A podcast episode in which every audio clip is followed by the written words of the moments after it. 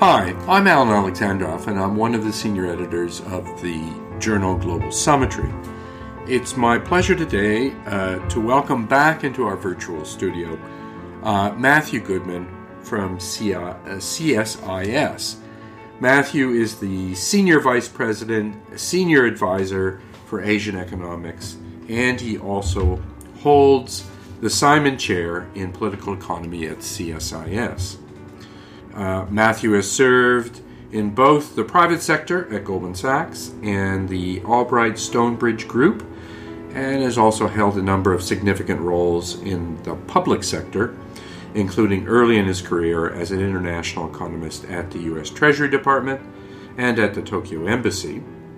So today I wanted to uh, welcome uh, Matt into the studio to kind of uh, review with him his perspective on the Osaka G20 summit.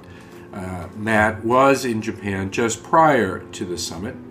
Um, I wanted to particularly talk to Matt about the American view of the summit now that we've completed uh, it and have had a time, had a short time to at least begin to assess its um, uh, importance, what was achieved, what obviously was not achieved. This, of course, is uh, another in the special effort to review uh, the um, uh, G20 summit from Osaka. This is Summit Dialogue, Episode 12, an interview with Matt uh, on the Japanese G20. So it's a great pleasure to welcome you back, actually, uh, Matt, uh, to my to the virtual studio to talk about the Osaka summit, the G20 summit, which took place very recently, June 28th and 29th. Are you with us? I am. Thanks, Alan. Good to be with you. Ah, great. Okay, so um, let me start with kind of a big picture question, which is it's hard to put the summit in in context um, you yourself focused in a recent uh, CSIS piece on what a number of us might regard, and this is not a pejorative, but on the kind of mid level issues. Uh, and I want to go there in just a moment. But uh, first, I want to examine with you what we saw in and around Os- uh, Osaka, the G20 summit. There were a series of Trump events his meeting with uh, China's Xi Jinping over the U.S. China trade war uh, and what appeared to, appears to be a truce, though the details aren't very, aren't very strong. Um, his encounters, that is, Trump's encounters with Vladimir Putin, that got quite a quite a press view. Uh, the breakfast with the Saudi crown prince, and of course the meeting with uh, Kim Jong Un. Um, at uh, Korea's DMZ uh, just after completion of the summit. So, you know, what what was Trump attempting to do in all of this? Well, um, as I said in that same piece, you know, these summits are always really two separate events. There's what goes on in the actual meeting room, and we can talk about that. But then there's what goes on in the hallways and on the margins of the meetings, and that's what's always uh, what's uh, the press is, tends to be more interested in. Um, and yes, as you say, there were a few important encounters or significant ones on the on the uh, fringes of this event. Uh, the one with uh, Xi Jinping, China's president, was the one that certainly I was most focused on, and a lot of people here in Washington. As you say, they did uh, reach some kind of truce, and again, we can talk about that. Um, and then he met with those uh, various, um, as you might call, strongmen. Um, and I think in terms of you know what Trump's trying to achieve, I mean, it's always hard to know exactly what he's trying to achieve. I think it's largely um, of the moment. I mean, he he I think was looking for um, headlines and and focus on uh, his sort of uh, high level diplomacy. Um, he likes some of these um, so called strongmen. He likes interacting with them, um, and so I think he wanted to make a point that that's his preference uh, to to spend time with these uh, these people. Um, he had a particular reason to talk to Chinese President Xi because we were on and maybe still are on a, a, a somewhat uh, dangerous and damaging path of uh, trade conflict, and, and they needed to talk about that. So that was probably, in terms of specific things he kind of needed to do there, that was that was certainly one of them. That that was his his his most uh, evident um, interaction. But what's you know kind of what was the result of all of that? Well, I think he. Um, as I said, was on a kind of unsustainable path with China in that we were just um, escalating uh, tariffs and counter tariffs.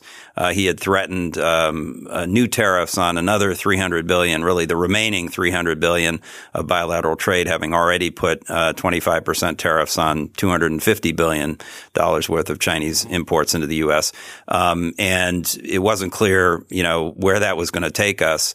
Um, and there was clearly a need, I think, for the two leaders to speak about that. And, you know, what they apparently agreed to, as you said, without a lot of detail, was some kind of ceasefire or truce under which the two sides uh, negotiating teams would get back together and try to uh, continue to uh, the, the, negotiations that they had suspended mm-hmm. in early May to try to reach a deal on some of the structural issues.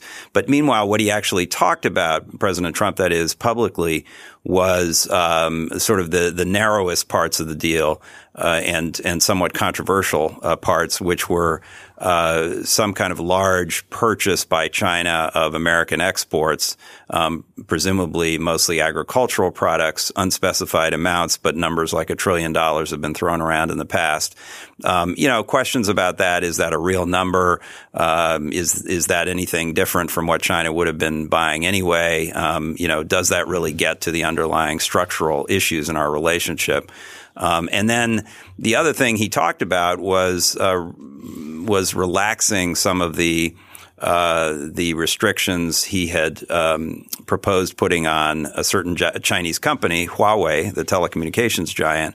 Um, and he right. actually talked about, you know, uh, his um, having to, decided to suspend uh, at least some of the actions against Huawei, specifically, you know, their inclusion on the entity list, uh, which would um, prevent um, American companies from supplying inputs to Huawei.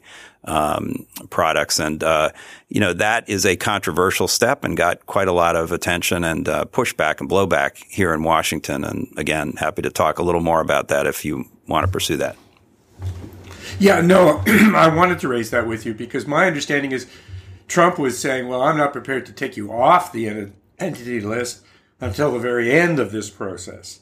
Well, it isn't. It isn't clear exactly, um, you know, what happens when. Um, but he did. The bottom line is what was controversial here in Washington, and he got blowback from you know prominent senators like Marco, Marco Rubio of Florida uh, that this would be catastrophic if he uh, did what he broadly said he was going to do, which was to, as part of a trade negotiation, uh, to back off on some of the restrictions that had been proposed to deal with a national security, ostensibly a national security problem with Huawei uh, which was that you know our supply of of products and services to Huawei was somehow putting our national security at risk. That was the ostensible reason for putting them on the entity list, um, and he's now talking about taking them off. Uh, on the basis of, of a trade deal, and that was, uh, you know, that that was that is very controversial here, um, and um, not, you know, normal in terms of how you approach national security issues. Hmm. Well, then the, the, the question that arises you know, beyond that is there are, you know, a series of kind of key, for lack of a better term, a number of us have referred to the kind of top tier issues. Clearly, the trade dispute with um, uh, China is, uh, is a key top tier issue. Um, but then beyond that, you know, we've got more more generally progress in a in a rules based trade order, and in addition WTO uh, reform. They're kind of a package there, I suppose. And then um, uh, there is this uh, you know statements or statement on climate change. So these are the big issues you've you've kind of discussed with us a little bit on the uh, China U.S. front. But uh, you know, uh, where did we go, or where did they go the G20 go in terms of a rules based trade order and WTO reform? Well, if you're a glass half full type of person, as I am, um, I think you can see some hopeful uh, signs in what the G20 leaders said about trade. First of all, uh, the discussion of trade was moved up from paragraph 27 in the Buenos Aires communique to paragraph 8, which uh, in communique uh, watching terms is, is a uh, significant uh, improvement. secondly, they added three or four things, I think four things to the language that had been in the Buenos Aires uh, Declaration about trade. Uh, first of all, they added this sentence about um, trade uh, needing to be fair, free, fair, reciprocal, non-discriminatory, a very, bunch of other adjectives. Um, not quite sure what the value of all that was, but at the end of that sentence, they said, you know, and we will strive to keep our markets open. So that's, you know, that's that's helpful, uh, but just just words. And the other three things they added are a little more significant. They uh, included a reference to the uh, next big WTO ministerial in Kazakhstan next June 2020. Um, and, and referencing that was useful. It didn't quite say that's the deadline for WTO reform, but it sort of implied that, and that's useful. Um, then they also mentioned what area of reform they were particularly interested in, leaders, which was the functioning of the dispute settlement uh, mechanism. And that is, um, that's a big deal to mention that because everybody agrees, I think, in different ways that the dispute settlement mechanism is not working perfectly. And so identifying that as the central area for reform, I think was significant and useful. Um, and then finally, they have a sentence in there that was new about uh, bilateral and regional uh, trade agreements being um, uh, being uh, complementary to the WTO system as long as they're WTO consistent. And that again is significant because there are a lot of these deals going around and um, and and acknowledgement that they are useful um, to the trade uh, system is, is is is positive. So what what I often say about those things, yeah, they're words on a piece of paper, and my sort of half joking point about moving up the paragraph is only only a G20 wonk would really focus on something like that. But the serious point is that you know these are the leaders of 85 percent of the global economy, and if they say that you know that ministerial next June is an important deadline, or they say that you know regional FTA are, you know, are worthwhile pursuing as long as they're WTO consistent. Th- those things are useful in terms of setting an agenda, um, uh, or they say the dispute settlement mechanism needs to be fixed. That then drives the lower levels of government in all these countries to be forced to work together to address those things. And so now you've got, you know, the possibility for trade officials – um, in the U.S. or in Canada or in China or other places to say, well, this is what our leaders said they want us to get done, and so we need to get on it. And um, it's that has useful, practical um, purposes in international diplomacy. So I I, I don't dismiss uh, the words on the paper; they are that, but but they do set an agenda, and I think that that's useful. Okay, um, and maybe maybe it's worthwhile then you know, kind of gathering in the, the, the kind of third major uh, or top tier issue, and that's uh, climate change. What did you make of that? Obviously, there are two paragraphs in the uh, Leaders' Declaration, paragraph 35 and paragraph 36. And what did you make of that? Uh, before I answer that, can I just add one more thing about the um, about the trade agenda, which you know you can uh, take or leave. But uh, of course, you know what was disappointing about the trade uh, language is that it was not. Uh, it did not include the language that was in the original G20 leaders statement back in 2008 in Washington and in every uh, communique after that until Buenos Aires last December, which was a, a commitment not to uh, move down the path of protectionism. And I think right. the removal of that was not a good thing. And, and, you know, it reflected um, frankly, the, the, the, the U.S. being in a different place on trade today than it was in 2008. Um, the Trump administration has a very different perspective on trade. And I think that's, you know, that's worrisome. And to your bigger point about the, uh, you know, the, the global order and the trading order in particular, uh, you know, these are uh, troubling uh, points that, that indicate we've still got a lot of work to do, notwithstanding my sort of glass half full analysis of some of the specific elements of the communique.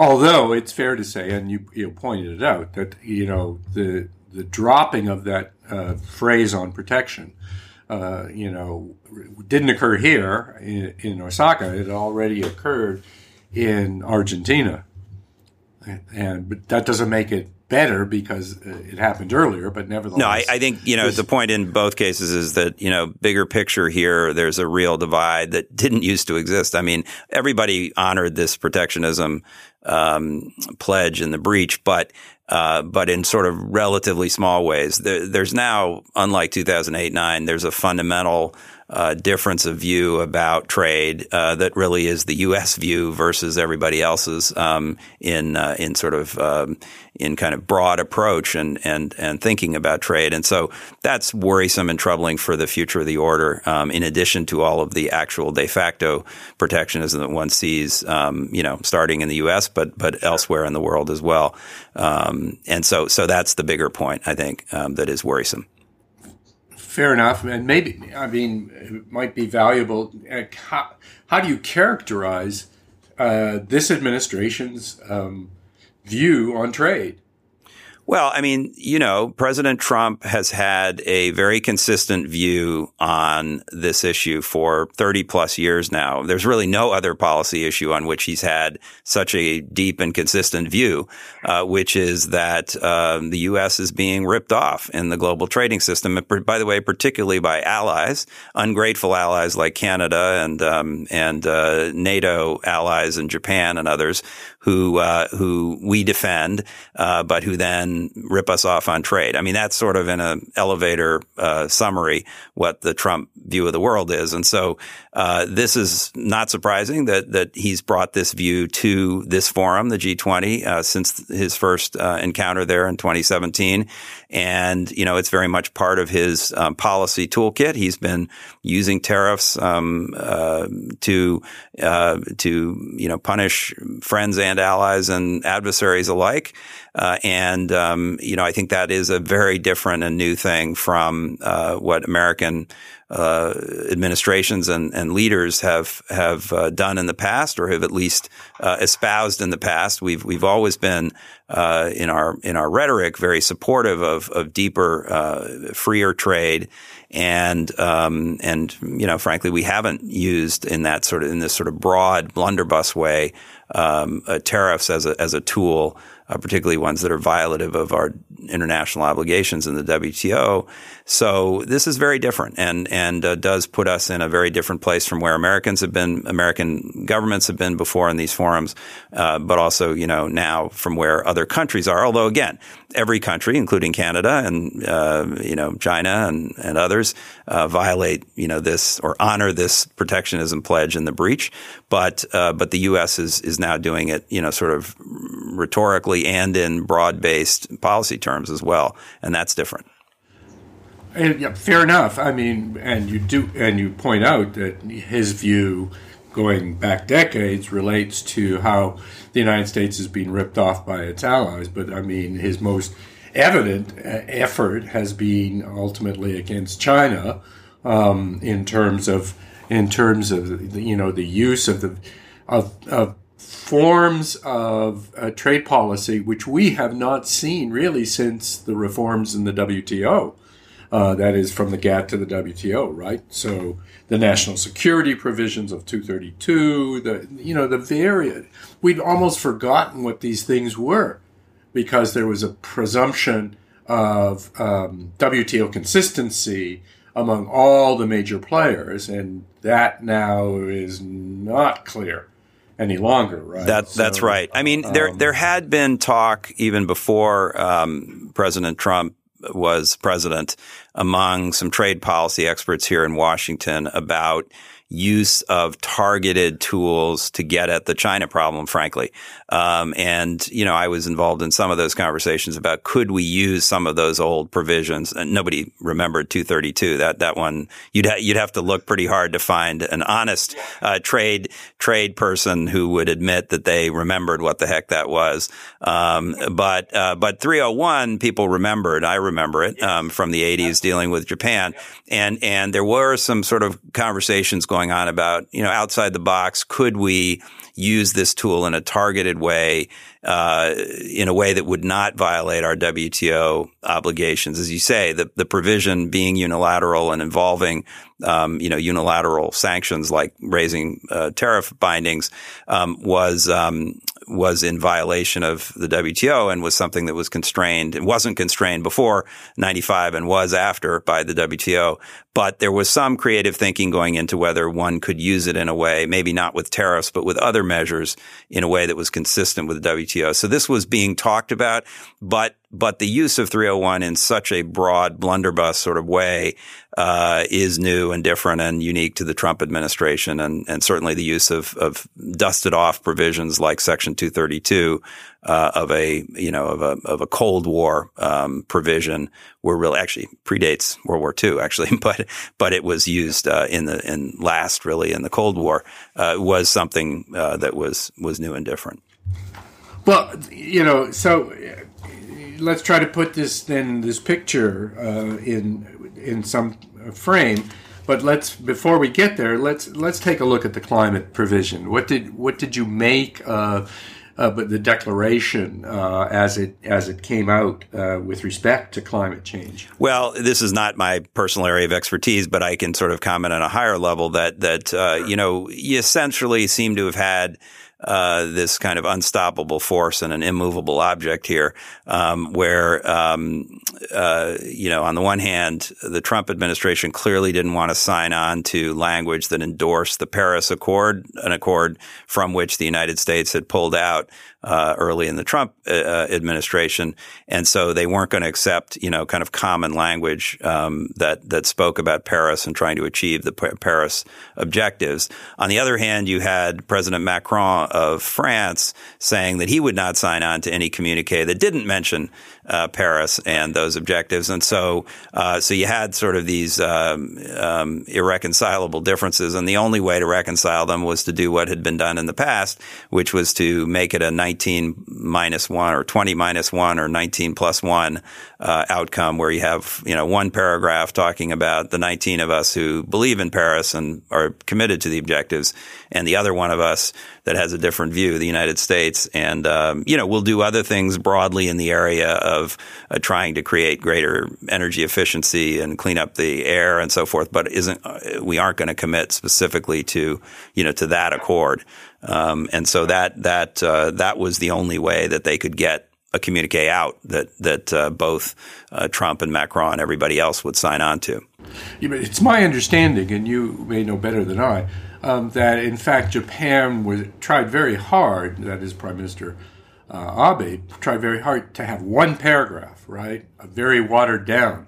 Uh, one paragraph, and, and that's when the Europeans, and in particular, as you point out, um, Emmanuel Macron just, you know, put in uh, the digs there. He wasn't prepared uh, to accept something like that. And at the end of the day, they had to ultimately agree on two paragraphs, notwithstanding the preference of uh, Prime Minister Abe. Yeah, I mean, I, I, understand that was the dynamic as well, uh, but you know, in a way, I think it's actually um, salutary to have uh, this laid out so explicitly that the U.S. is in a different place. I mean, I think it um, you know, it's a it's a statement of of where the U.S. government is today, um, or at least a, a, part of the U.S. government, because there are lots of people I think in the U.S. government who aren't comfortable with this position. But it is the it's the boss's, you know, the president's own view. So.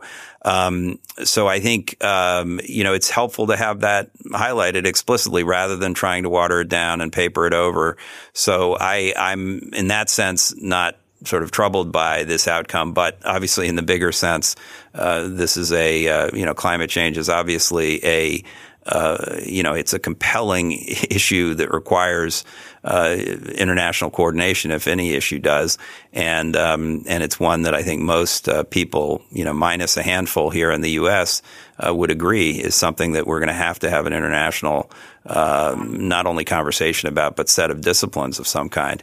And so, so in that sense, it's it's deeply troubling that we couldn't get international agreement. Right.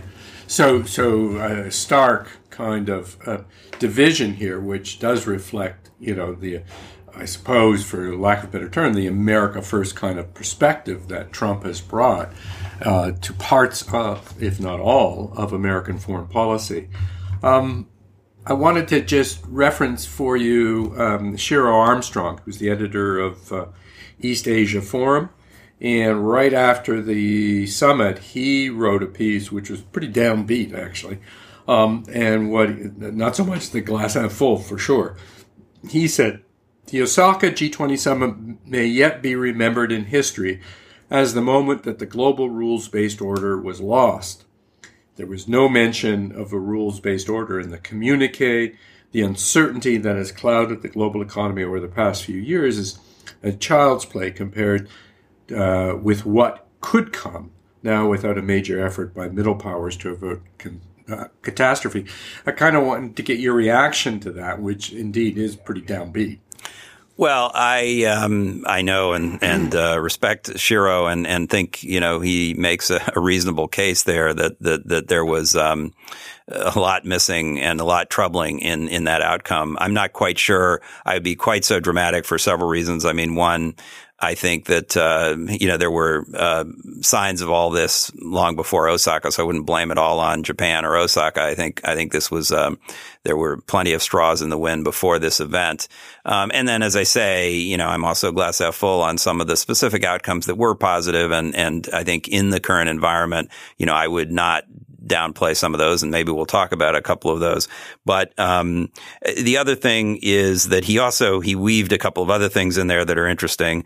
Um, you know, the uncertainty about the global economy. I mean, I, let's lest we forget the G20 is actually about um, strong, sustainable, balanced, and inclusive growth. I mean, that's really why it came together as a leaders forum in uh, 2008 to deal with you know a sort of existential uh, threat to that objective. Um, it only coined that phrase um, the following year, but but but the notion of of, of growth is is really what the G20 is about, and um, that's what we should ultimately actually first and foremost when you talk about top tier issues. I think that's the first one we should look at is did it advance the gro- global growth agenda? And you know it doesn't get very strong marks. At least it, it endorsed that that that mantra of strong, sustainable, balanced, inclusive growth, um, with right. each of those adjectives being significant. Um, and you know, it talked about you know working together in fiscal and monetary policy and so forth, or, or consistently at least. But beyond that, not a lot of specifics. So that's a little disappointing uh, but not unprecedented. I mean, really, since the Toronto summit in 2010, we've had uh, little kind of positive contribution to the growth agenda. That's that, or that, that's a broad statement. I would say that that we have not had the same, you know, sense of common purpose to take on the global growth agenda that we had uh, in the first uh, three three summits. Um, so, so I'd say that's another interesting part about Shiro's uh, quote there.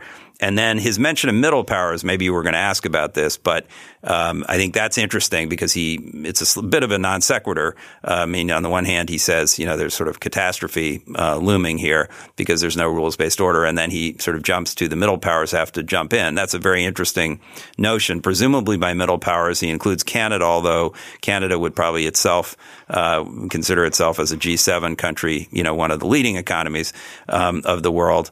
Um, and then the middle powers are often referred to as the MIKTA group, you know, the Mexico, right. Indonesia, Korea, Turkey, and Australia. So some combination of those countries is presumably who he was alluding to.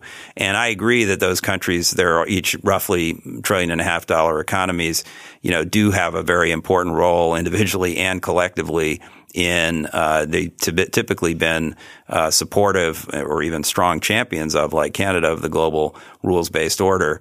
Um, and so I think it's useful if they can get together um, and try to, um, you know, knock some common sense into the big guys. Uh, but I'm also a little skeptical that uh, that's going to be sufficient. In other words, it may be important and even necessary, but uh, but without the U.S. and China and Europe uh, and Japan really being on board with an agenda, a common agenda here, it's going to be very hard, I think, to change this fundamental dynamic of of you know slow and and risk prone growth and uh, and uh, sort of uh, more importantly maybe or more broadly uh, you know uncertainty about the future of the global rules based order. Mm-hmm. Uh, well, it's it's you know, and and there is confusion because you know you look at some of our colleagues. Uh, I'll simply mention one, Roland Paris, who wrote a brief in Chatham House not that long ago um, I'm not quite clear who the other side is. If, if it, the major powers are, are, you know, not part of this um, collective effort, then who are the rest? I mean, I think it, it, it may come down to, you know, some of the large emerging market uh, countries, uh, India, Indonesia, you know, folks like that, and you know it it certainly you know on on climate change it has certainly be driven um, um, by Europe uh, or parts of Europe. Certainly, uh, our friend uh, Chancellor Merkel uh, drove it uh, in Hamburg when it came to the first effort to you know kind of nail down the Paris Agreement and irreversible comes into play in 2017, notwithstanding the United States uh, would not sign on to it, and uh, you know apparently the French um, and President Macron have equally pressed forward on this issue. So it may be that there's a lot more variety there than meets uh, meets the eye. That you know that we have there's no specific, and it can shift, and that the you know different subject matter, different countries may, in fact, may take the lead. Now, whether or I take it your view is, well, yeah, that's all very nice, but at the end of the day, without you know the big boys, it's just not going to it's not going to move forward. Well, I mean, I do think first of all that there are lots of voices in the G20, and there are different sort of coalitions that form around different issues. Um, and I think I've written about this that it's not so it's not a rigid group of at least it wasn't. I may have some of these lines have hardened a bit maybe since I wrote about this two or three years ago, but um, you know you you have you have sort of essentially the G7. You have kind of three three and a half groups in the G20, right? You have the G7, you have the BRICS, you know, Brazil, Russia, India, China, South Africa, and then you have the MIKTA countries. Right. And then on top of those, you have what Saudi Arabia and Argentina. I think that's the um, that's the that's the group, and so um, you know I made a case that they're not sort of hard caucuses there that people sort of mix and match depending on the issues across those lines. I think there is still some of that dynamic, although as I say, the lines may have hardened a bit. Um, and I think all of those groups need to chip in and they each have a role to play. But I also do think at the end of the day, you know, um, at the end of the day, if the United States and China and Europe and, you know, Japan, uh, the biggest, four biggest, you know, countries or blocks in the group cannot agree um, on something, it's probably not going to happen. Um, and on the other hand, if they do agree, then uh, then others will come along. So I think that is just a reality of this um, of this forum, but also more broadly of the global sort of power structure um, in the global economy. Let me make one reference here um, to uh, another subject, which was data and uh, uh, and Japan in particular. Clearly, uh, Prime Minister Abe was quite intent on trying to move forward on digital data. Uh, you know, and it, it's not. Some would argue that you know he really wasn't able to make much headway, but nevertheless, apparently, on the on the digital uh, front, uh, you know, uh, data free flows with trust. Uh, he apparently had the won the support of 17 of the 20, which strikes me as you know kind of beginning to put together that necessary uh, group, because it included China, as a matter of fact, um, that would move the yardsticks, if not obviously this time around, potentially in the future. Right. And, you know, Abe had set the bar pretty high for himself uh, in his speech in Davos back in January when he said he wanted the Osaka G20 summit to be remembered as the one at which well, he said data governance started. He meant, I think, a conversation about data governance started, um, and and that was um, perhaps a little too high to make this the sort of the the watershed moment on this. But you know, to his credit, he did get that term, data free flow with trust, which was his slightly clunky uh, phrase to indicate, you know, that that fr- data should flow freely in principle, of course, subject to appropriate and sensible privacy and security standards. I think that's what he means by trust. Uh, although one of the re- one of the reasons I think he couldn't get agreement uh, from the broader group on all of this was that uh, there are different interpretations of trust, and and uh, you know obviously even the U.S. I think was a little suspicious about the term as to what it meant, um, and certainly others were. Uh, you know, just to, for the record, I mean he got two different things on on data issues. Um, he got the thing you mentioned was a side agreement, a, a, a leader's statement, uh, Osaka Declaration on on digital economy, I think it's called, um, which was uh, something that 17 members, I think all but India, Indonesia, and South Africa signed on to. Um, and then and then a few others signed on as well, Vietnam and Singapore and a couple of others. Um, which basically, you know, established that broad principle about data free flow with trust. Um, and then it talked about more specifically working together in the WTO uh, to move forward the e-commerce negotiations. Um, as you said, China signed on to that, and so that's you know that's uh, interesting and, and potentially constructive.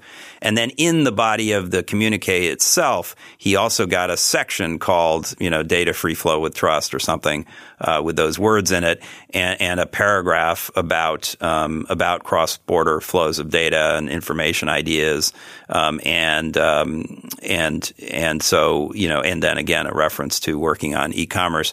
So I think um, they, you know, I'd say he got, you know, he got it on the agenda. And again, as I said earlier, uh, the G20 has an important role in setting a global agenda, and this will allow uh, people who in the Japanese bureaucracy or others who want to push these issues forward. It gives them something to work with um, and they can refer back to the leader's uh, commitment to this. So I, um, you know, I again, glass half full, think that this is, um, you know, this is useful, if not quite all of what Prime Minister Abe was hoping for. Probably not. Uh, and for those who are really interested in seeing the the wording, you could go to. Uh, you were referencing paragraph eleven, which is the one on the data free flows with trust. Um, so yeah, clearly, um, you know, he could look to that as you know some advance, and often these issues take some time before you get that kind of collective or the consensus necessary to move things forward. Let me ask you just a couple other things uh, in kind of the mid-tier area, which is um, I we noted uh, when we were looking through the declaration that in paragraphs 10, 12, 27, 28, and 34, there's a reference, there is a, a solid reference to the Sustainable Development Goals, um, the SDGs. Has the United States simply decided to give up on uh, because it opposed the use of that terminology in the past? Yeah. Well, um, and he, including in the G20 finance ministers uh, communique earlier in June, actually, um, uh, there was sort of fudge language on on that set of issues. Look, I mean, I think the way I answer that is, I think there are two Trump administrations um, who are coming to the table here. Uh, there's there's the president himself, and and um, you know some of his close in uh, advisors and aides who are uh, focused on a few issues they want to really make an impact on. And then there's the rest of the administration that's sort of trying to carry on with um, work as usual on a lot of um, issues below the level of interest of the president.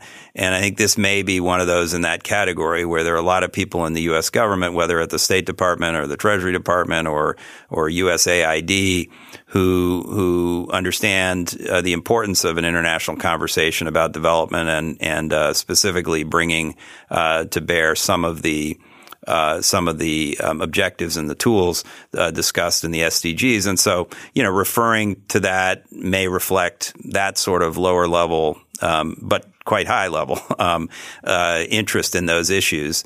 Um, whereas, you know, the president's focus on other things, and maybe this wasn't worth uh, fighting. Unlike climate, which I think you know he has a a clear uh, position on, or trade, or you know other things that really really um, rise to his level. So I, I, would explain it more by that than as some sort of um, you know conversion uh, in in U.S. perspective. It's more you know, there's some issues the president really cares about, other ones that he doesn't, and this may be in that category. Okay. Uh, how about, uh, though, uh, paragraph 14? There is an agreement to complete the IMF quota reform, which he has certainly given note to in the past, or his close in advisors have, uh, by the end of 2019. Um, so there's a specific kind of endpoint that's been identified. Is this a change in U.S. Uh, position? Well, again, I'd sort of put that in the same category. I think there are certain parts of the U.S. government, particularly at the U.S. Treasury Department in this case, who um, you know who understand the importance of moving that agenda forward with um, the IMF and um, and maybe a little softening among other parts of the U.S. government and the White House because of an understanding that um, the IMF is going to be needed to come in as a lender of de facto last resort um, in a lot of hairy situations around the world. And if the IMF isn't there, then you know somebody else is going to step up, and it's probably going to be China, and that's not um, particularly appealing to um, to the White House. And so there's maybe a tolerance for this. But again, I wouldn't put too much weight on that. It may be just this is one that was sort of below the radar screen of, of the president and his close in people. And they said, well, what the heck? If others really want this, we can live with it. I, I don't mean to trivialize it, but I think it, there may have been an element of that here. Okay. Okay. Well, let's, uh, you know, coming to the end of our time, I wanted uh, to come back to the kind of uh, the, the, big picture, particularly on the U.S. side with respect to China. What is happening here? Uh, is, is, what is the uh, Trump administration trying to accomplish? You've talked a bit about that. Is this part of a strategy for a so-called new Cold War front, which you know has been from our colleagues, many many of our colleagues anyhow, trashed as not being uh, relevant? But what does the U.S. see itself, particularly on the technology front, uh, also on the trade front, but particularly on the technology front, as shifting towards a decoupling between China and, and the United States with respect to uh, technology, technology flows? Is that where this administration is trying to go? Well, there's a big, uh, hot debate about that right now in Washington, and um, and I don't think there's an absolutely clear answer as to what the plan is or what you know who supports what elements of this plan. Uh, but broadly speaking, I think that there was a view, there is a view emerging here that, especially since the events of early May, when we suspended the trade talks, uh, moved ahead with um, the increase of tariffs and threatened, you know, broader tariffs against China, combined with the actions against Huawei um, where we both, um, you know, issued an ex- the president issued an executive order saying that you know um, uh, Huawei can't. Well, it didn't mention Huawei explicitly, but it said you know telecommunications companies like uh, then they meant Huawei uh, shouldn't supply in or can't supply into the U.S. Um, uh, critical network. Um, that was one thing, and the other thing was the entity list um, saying that you know U.S. suppliers can't supply to Huawei um, I think with all of those events um, in early May, I think that that prompted a uh, certainly a, a, a, conversation set of questions about whether we are now on a new path. Because really, for 40 years, and I would include the Trump administration up to that point uh, as squarely on that path, we've been on a path of of engagement with China, of trying to deepen our economic relationship. Sure, trying to shape China's decisions and its behavior, um, and certainly the Trump approach was was different in tone and tactics, but I'd say broadly consistent with the notion of trying to, you know, trying to pull them more deeply into a rules based order and uh, get them to, you know, to sort of shape up, as it were. I mean, I think that was broadly what eight, nine administrations have done since the early 70s. Um, and, you know, the question now is have we gone off on a new path? And are we headed down towards a path of decoupling of our economies or parts of our economies, um, or uh, even you know headed into some kind of cold war? Of course, you quickly you know dismiss that term itself in a narrow sense because obviously we have a very different relationship with China than we did with the Soviet Union. But I, I would say that I think the jury's still out on that fundamental question of whether we're on a new path. I think there are certain people who want to go that that way uh, close into the administration and in the national security uh, community. Uh, I would say actually the weight of people, I mean, the bulk of people here in Washington do not believe that we should be decoupling, let alone heading into a cold or, God forbid, hot war uh, with China. I'd say that's the majority view here, but some people in very important places, including the White House and the national security world, um, do feel we need to be heading off in that new direction. Um, and I think, you know, that is um, still, I think, being debated. And I don't think we've come to a conclusion. I do, I do think, you know, it's also unarguable that that we have taken certain actions to decouple in certain areas, as I mentioned in telecommunications. I think there's definitely a uh, you know an effort to decouple us from interdependence with that specific company, Huawei.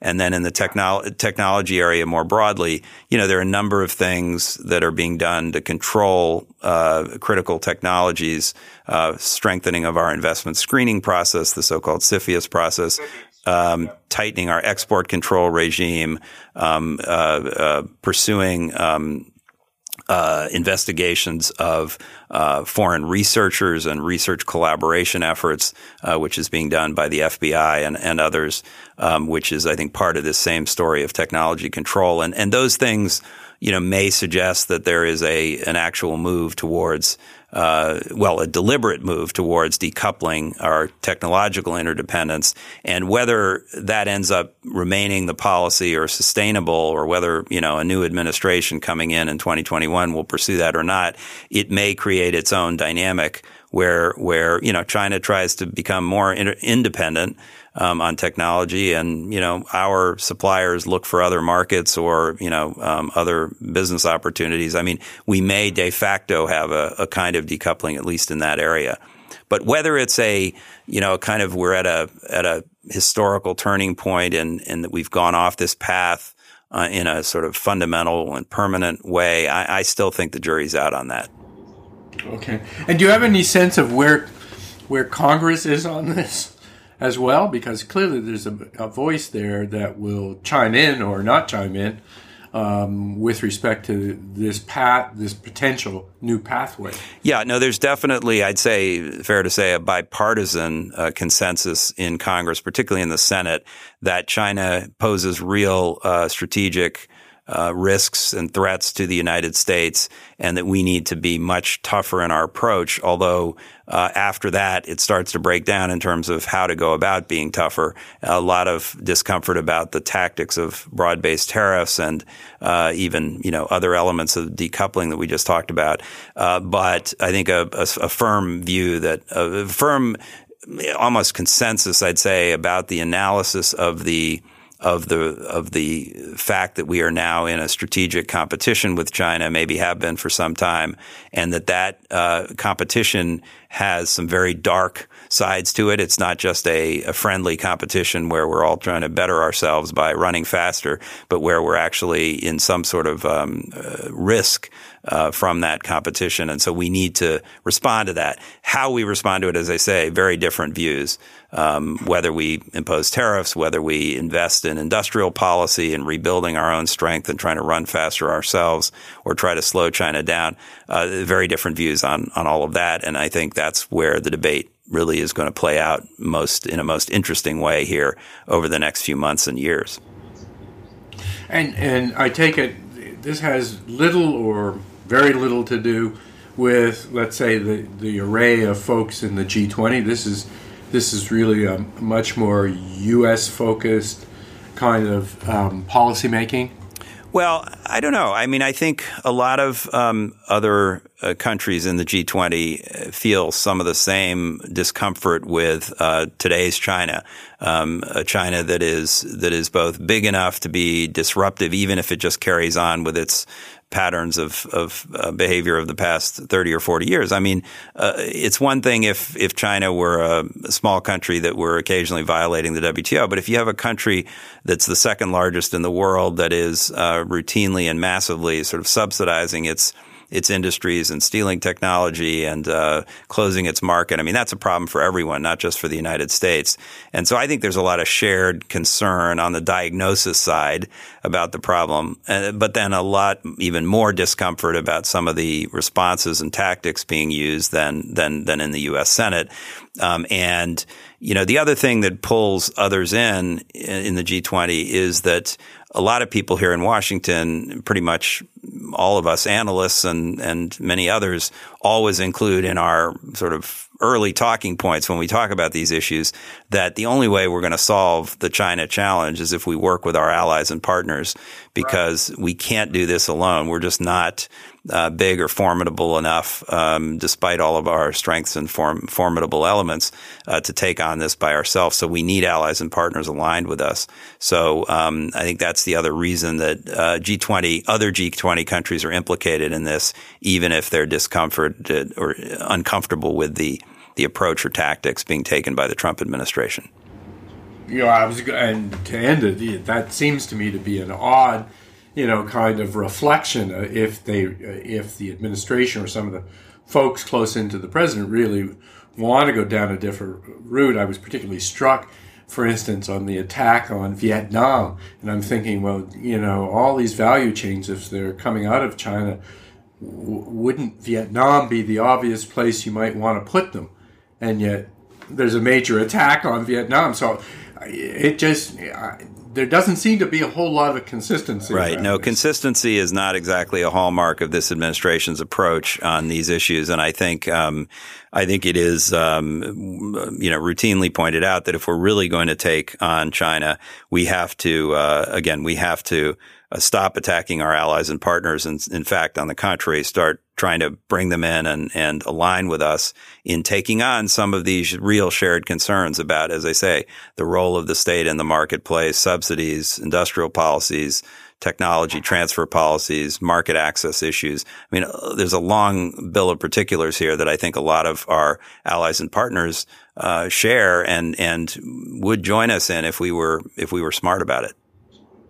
Yeah. Okay. Well, I want to thank you uh, very much uh, for taking the time uh, to, to do this with me, Matt, and uh, appreciate appreciate it a great deal since you have such insight into the G20 issues as well as obviously the United States itself. Thank you, Alan. I enjoyed it. You've been listening to the Global Summitry podcast with Alan Alexandroff. This episode was edited by Kyle Fulton and the music you heard was composed and performed by Rory Lavelle. You can find more of his music at rorylavelle.bandcamp.com.